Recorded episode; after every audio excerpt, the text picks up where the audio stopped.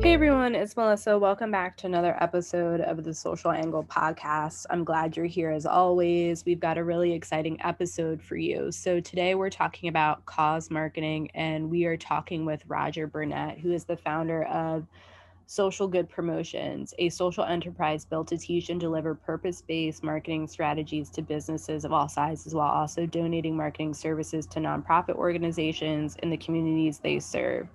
Roger offers a unique perspective on the many values of organizational alignment and the ways purpose capably serves as the fifth P of marketing. So, Roger is a really cool guy.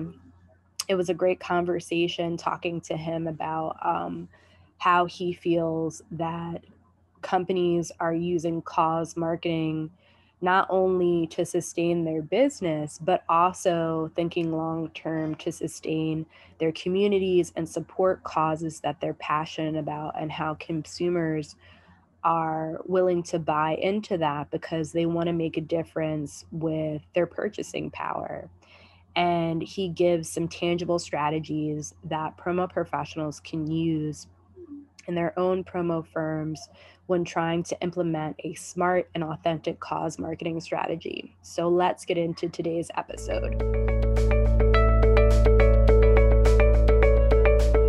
Hey everyone, it's Melissa. I am so excited to be joined by Roger Burnett today. He is the CEO and founder, yeah, right, of Social Good Promotions. So, Roger, welcome to the show. Yeah, thanks, Melissa. This is going to be a lot of fun. I'm looking forward to hearing what you're going to throw at me.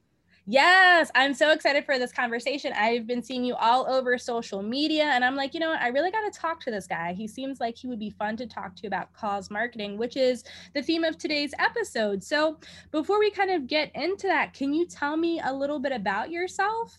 I'd love to know how you got into promo. Yeah, I'm sure you hear this every single time.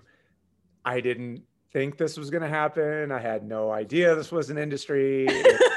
yeah. You know, everything that you've heard from every single person who ever gets on this podcast and talks about their background. I started selling prior to the internet even being a thing. So there was a time before. Now I'm just messing. yeah. So I I joke oftentimes that my sales career can drink. It has, it's legal, and it oftentimes wants to have a beer even before I do.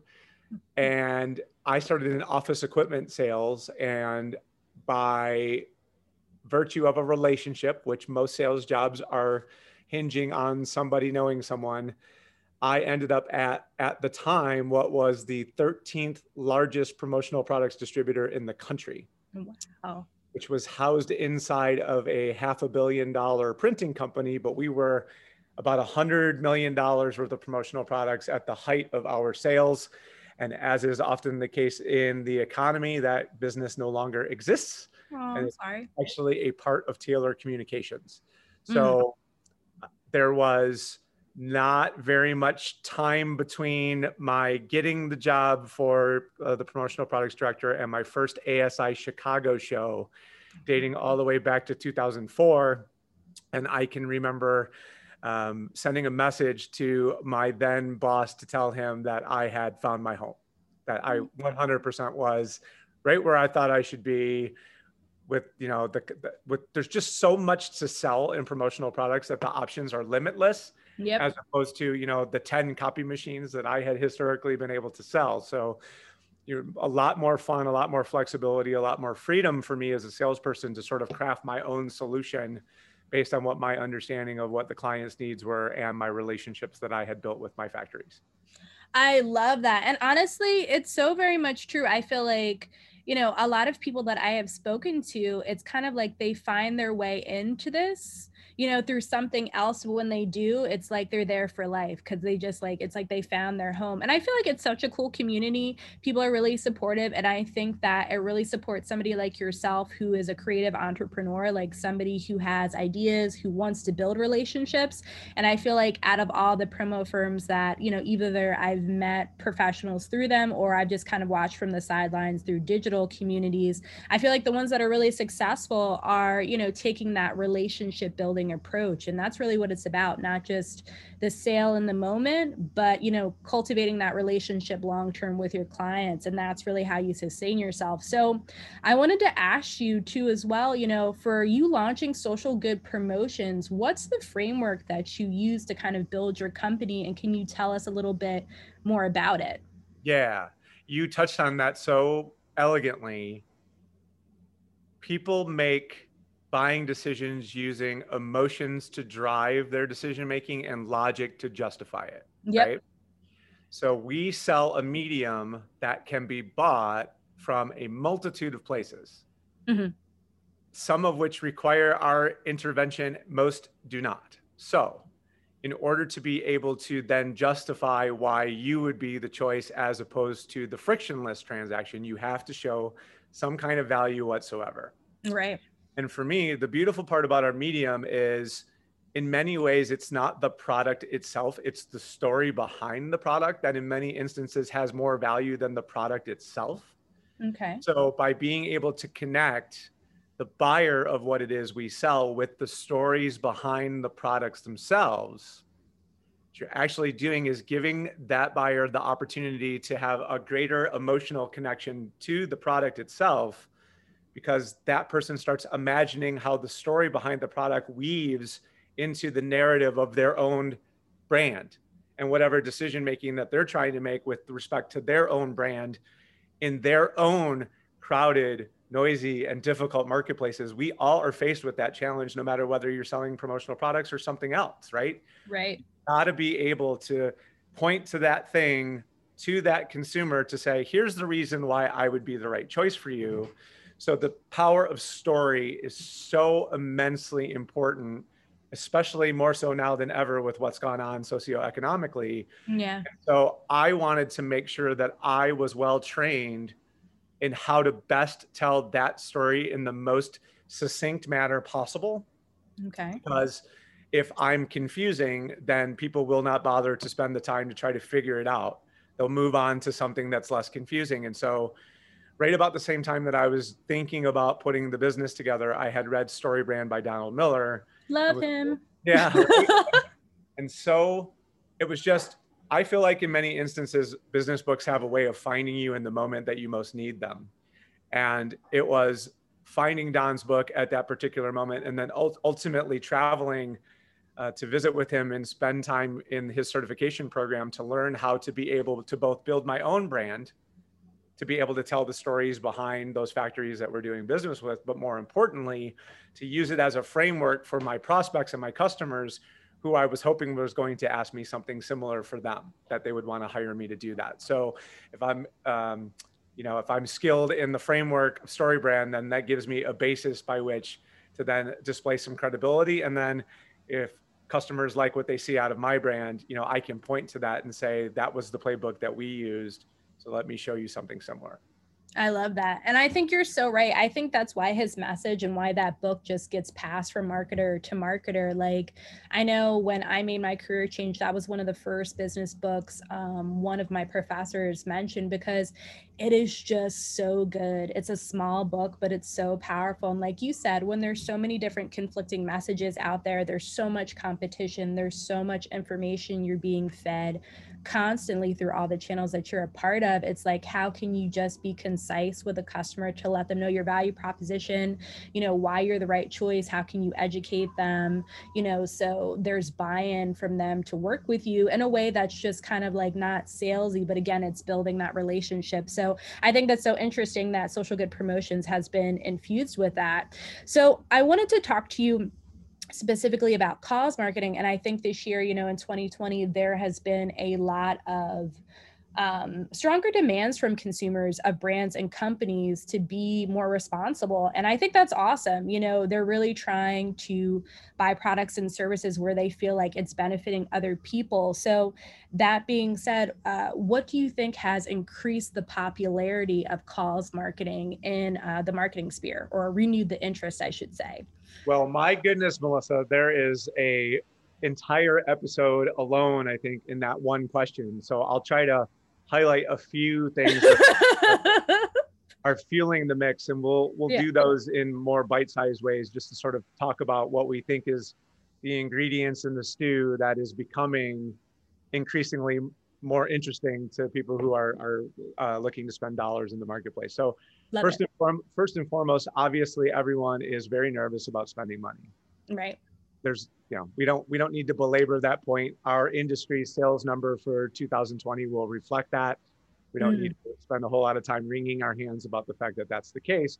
So if you're someone with money that could make a decision, really what you're trying to do is to make your business, whatever it is that you would like that person to buy from you, you want to be seen right now as an investment and not an expense.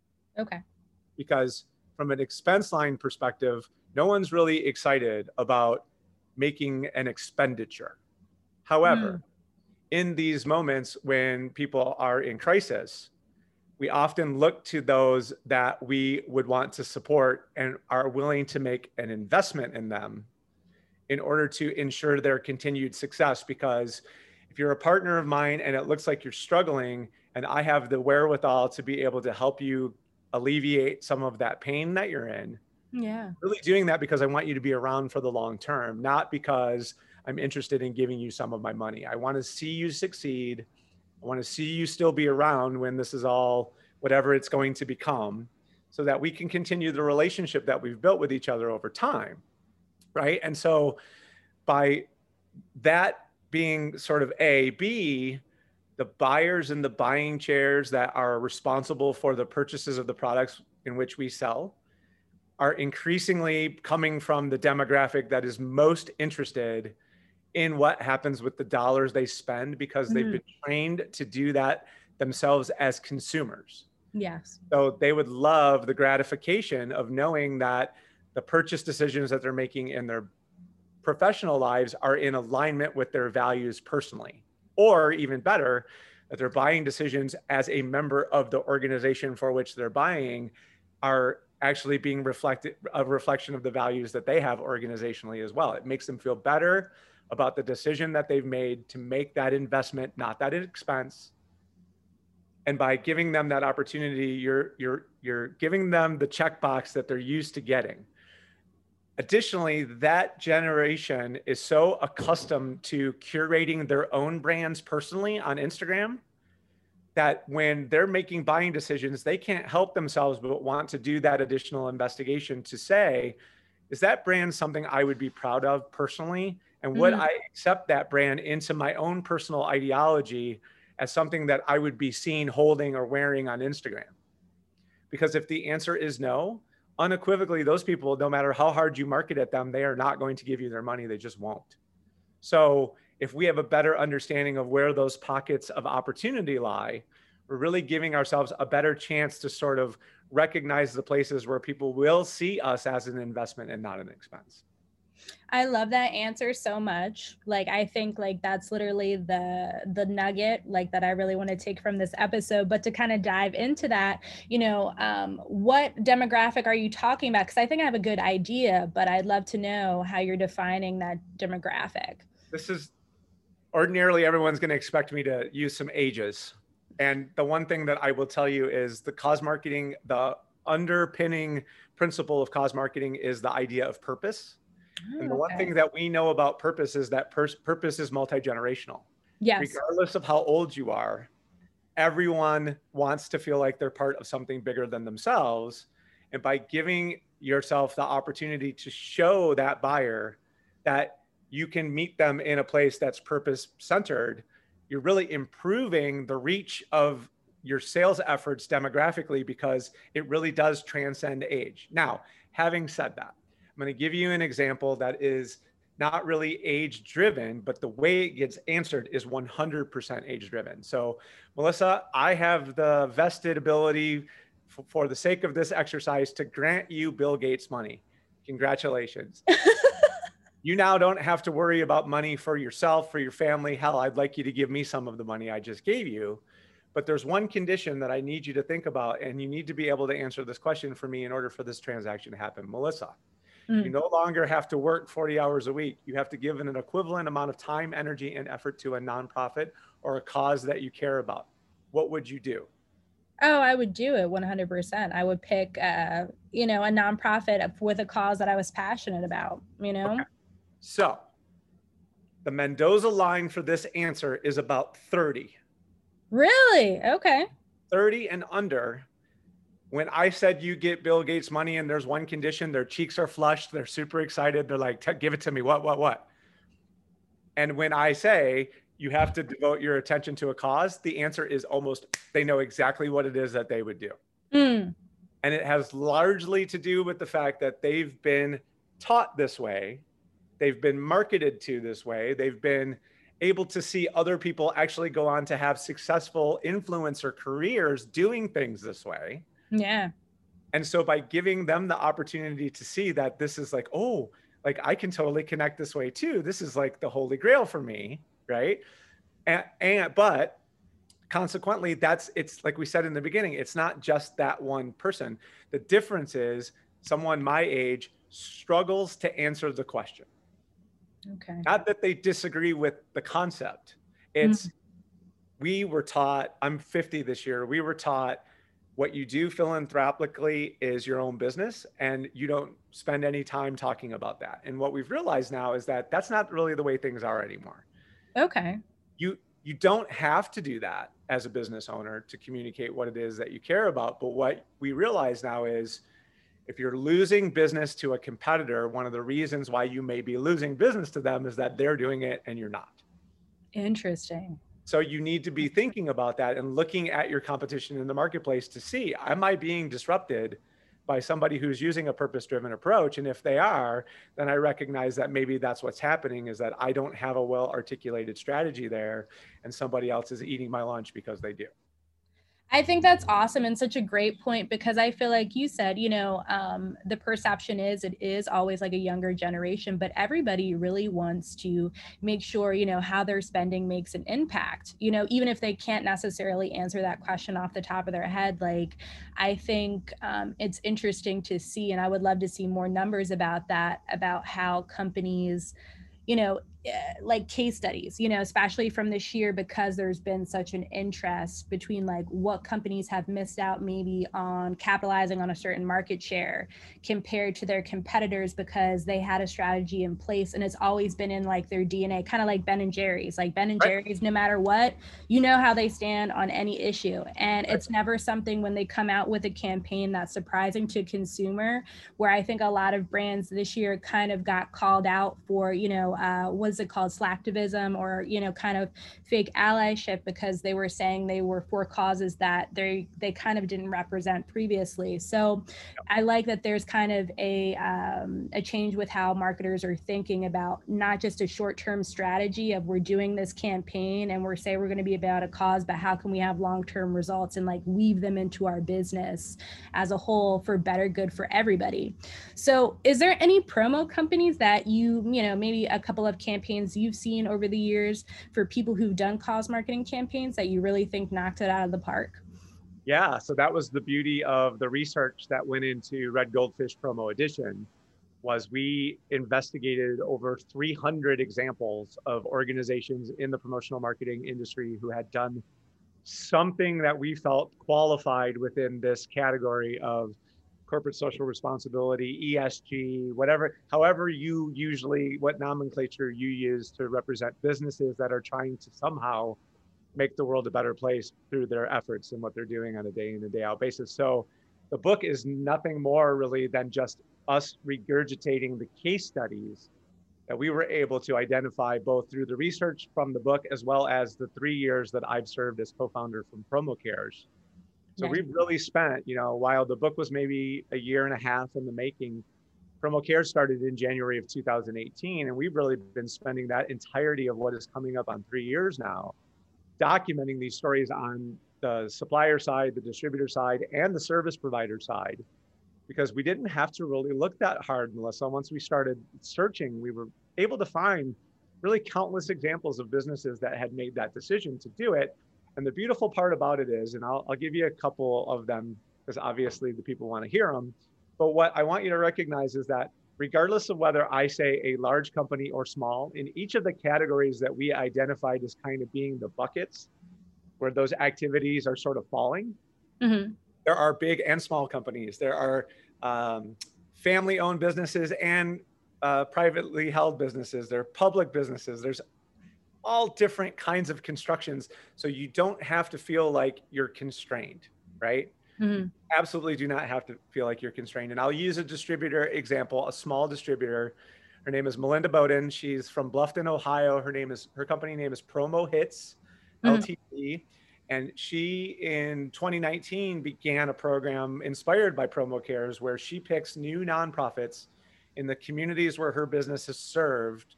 And she uh, quarterly will give back a portion of the proceeds of the sale of her products to those designated nonprofits to the point where if I remember correctly, she's coming up close on like a hundred thousand dollars given. That's awesome. Yeah. That's and, so cool. And you know, think about it from a competitive differentiation standpoint. So you're competing in a marketplace, and certainly there are other competitors that those businesses could be buying their promotional products from. But when it gets right down to it, when Melinda is able to present, and oh, by the way, this is a program that my business does that really does set us apart from everybody else in the area.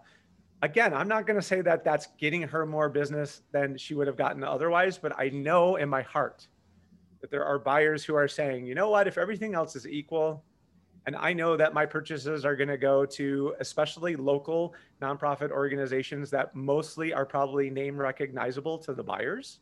Right. The credibility from Melinda and promo hits, I think, skyrockets as a result. And it's it's just so gratifying to see when it works and to see her presenting those proceeds to those nonprofits at the end of each cycle you know it's gratifying to the nonprofit it's gratifying to the buyers who ultimately participated in that mm-hmm. and then certainly melinda's got to be gratified or else she wouldn't keep doing the program right so on the supplier side, it really spans the gamut. There are so many that we could talk about, you know, from the biggest of the big, Sanmar really leads the way in a lot of this because of their corporate social responsibility and their reporting that they do. We're anticipating the latest version of their CSR report should come out sometime in early 2020. And we're really excited to see what it is that they're going to tell us with respect to the last time that they gave us an update, which was in 2018. Okay. So we've watched them very closely because suppliers in the industry can model their behavior depending on what resources they have. But then on the other end of this, Melissa, there are so many amazing small supplier organizations that literally their whole construct, their whole reason for being is to give employment to underserved communities, to offer products that somehow are sustainable and help close the loop on what can be seen as a wasteful supply chain in the promotional marketing industry, right? So right.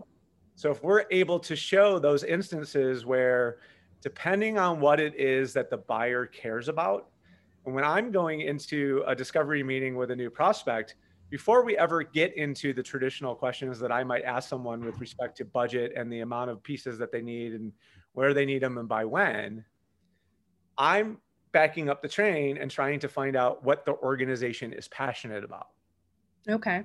Because if I can, in my product selections, present solutions that then somehow have a tie to what the organization is passionate about, the likelihood of them wanting to do that purchase with me increases. But more importantly, and what we're really hoping is that when the end buyer recognizes that they too now, if we teach them correctly, can weave the story about why they made that purchase decision into when they give whatever it is they're giving away to a prospect or to a um, potential employee or thanking someone for a job that they've done or all of the other things that people give away promotional marketing items if i receive that and i that message that you gave me about what the product activated from a social perspective yeah. if that's a cause i care about the likelihood of me wanting to hold on to that item probably is a lot greater than if that's not the case, right?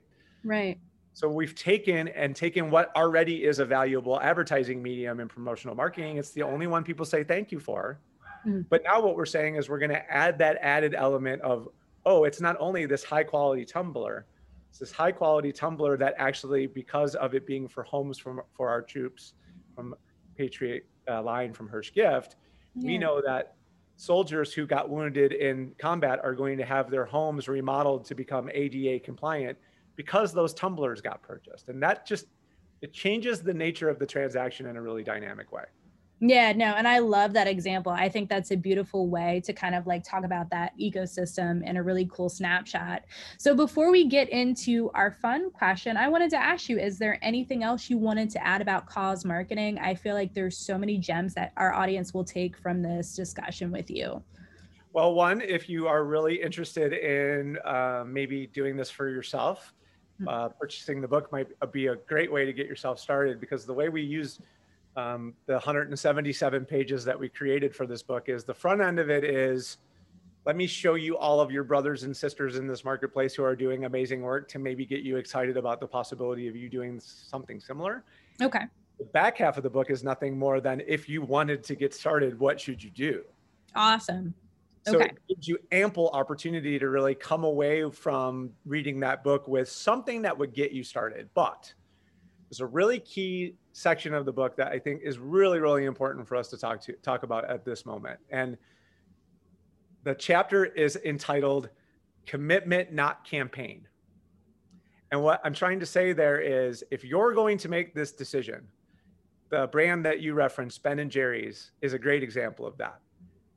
Whether or not we want to debate whether Ben and Jerry's started out as that kind of company or not is irrelevant because you don't have to start that way what you have to do is realize that this is who you are organizationally and that this is the way you would like to go forward in how you present yourself in comparison to the other choices that people might make. And by staying true to that, what you're really doing is giving yourself a center so that when things like racial injustice, uh, pandemics, and yeah. all of the other crazy things that 2020 have brought us, you don't have to worry about what that's doing for you. You already understand what your organization is all about, and you're just taking these outside inputs and saying, all right, how do these inputs then affect the way we're trying to do what it is that we're trying to do? And it actually, we didn't struggle very much during COVID because we kind of understood where our lane was and the way that we could be beneficial to the marketplace in a way that would be on brand for social good promotions, right? Right. So make the commitment. That's the most important part here. If you if you if this is not if it like if it even gives you a little bit of upset stomach this is not the right thing for you to do. So there's three elements though that if you're going to decide that you want to move in this direction i would say you have to make the campaign hmm, the commitment you have to mm-hmm. make the commitment be well defined okay. people have to know exactly what it is you want them to do and exactly what will happen as a result of them doing that you have to make that infinitely clear because the more you confuse people, back to Don Miller, the more likelihood they will have of not getting exactly what it is that you're talking about and wanting to move on. Okay. Two, it has to be in alignment with your core values. If you don't have any passion for autism as a cause, don't pick autism as your cause. Right. Because you won't stay committed to doing it for the long haul which is what you're going to need to be able to do in order to accomplish the third objective, which is you have to show your work. You have right. to show your work. You have to put in the time to document what you're doing so that it can A, be discoverable by people who care about the same thing you care about. Two, that people can see that you're staying true to your commitment that you said you were going to do a certain thing because you've created the documentation for people to find out that it's true. And three, people will fall in love with your brand if they get a chance to see the work that you've done before they ever really have to spend a lot of time being immersed with you personally. Or you get the initial contact, you try to make them feel good about who you are organizationally, and then you know they're going to go back to their office and do the Google thing, right? Yeah. So if you can be consistent with what they're going to see about you out in social media and the way you sound in person, you give yourself the best opportunity to be the choice that that person would want to select because the alignment of your messaging and your brand are in uh, alignment and then the attunement you actually are a reflection of what it is you say you are when you show up in person those two things working in combination are incredibly powerful. I could literally listen to you talk forever about this stuff because I love cause marketing. So, thank you so much for giving so many just practical tips that I feel like honestly, this is where marketing is moving. And I like that, you know, uh, you came on to this episode to remind people in promo because I feel like a lot of people are looking for answers to incorporate that into their promo firms. So, I feel like they'll get a lot of them from this episode today. So, thank you so much for your time, Roger. But as everybody knows, me and Vin always like to end with a really fun question. So, who do you think you would want to see in a socially distanced concert? You oh. had the oh. opportunity. Oh my goodness. So, I am a live music junkie. Really? And, okay. Oh my gosh. I of all of the disposable income I've had in my life, if you looked at categories of spend, live music would be like concert. not even close absolutely not even close. So um, this is going to be a, a, little bit of an insider baseball for my friend's answer. So um, I don't know if you know this, but there are a lot of supplier reps back in the day that are such live music junkies that they would actually plan their travel around where their favorite bands were going to be. That's awesome. and I, in my job, oftentimes would find those people at those places. So I have these great memories of say me and Tennessee Tim Hill, who used to work for Evans, going to these small little uh, out of the way venues and seeing bands like our favorite band, American Aquarium. Uh, I, I learned of that band through another industry friend. I've seen them a bunch of times live and in person. We've gotten to go in the green room and hang out with the band. We've helped them pack their van at the end of the night. We've gotten to be really like roadies and members of the crew. And we've it. gone now almost 16 months without having to opportunity to see them in person. So it's it's kind of a multi-part answer because I would probably be seeing some of my promo friends. I would probably be seeing a band that not only do I love their music, but we sort of have a personal relationship with them. And it mm-hmm. would kind of be like everything coming back to pre-COVID days. That would be so cool. Oh, that's awesome. Such a good answer. Well, thank you so much for your time, Roger. You are awesome. Keep up the amazing work. I will put information about your newly released book. And again, congratulations on that um, for our audience. They can find out more. So thank you so much for your time today. I appreciate it. Yeah, it was fun.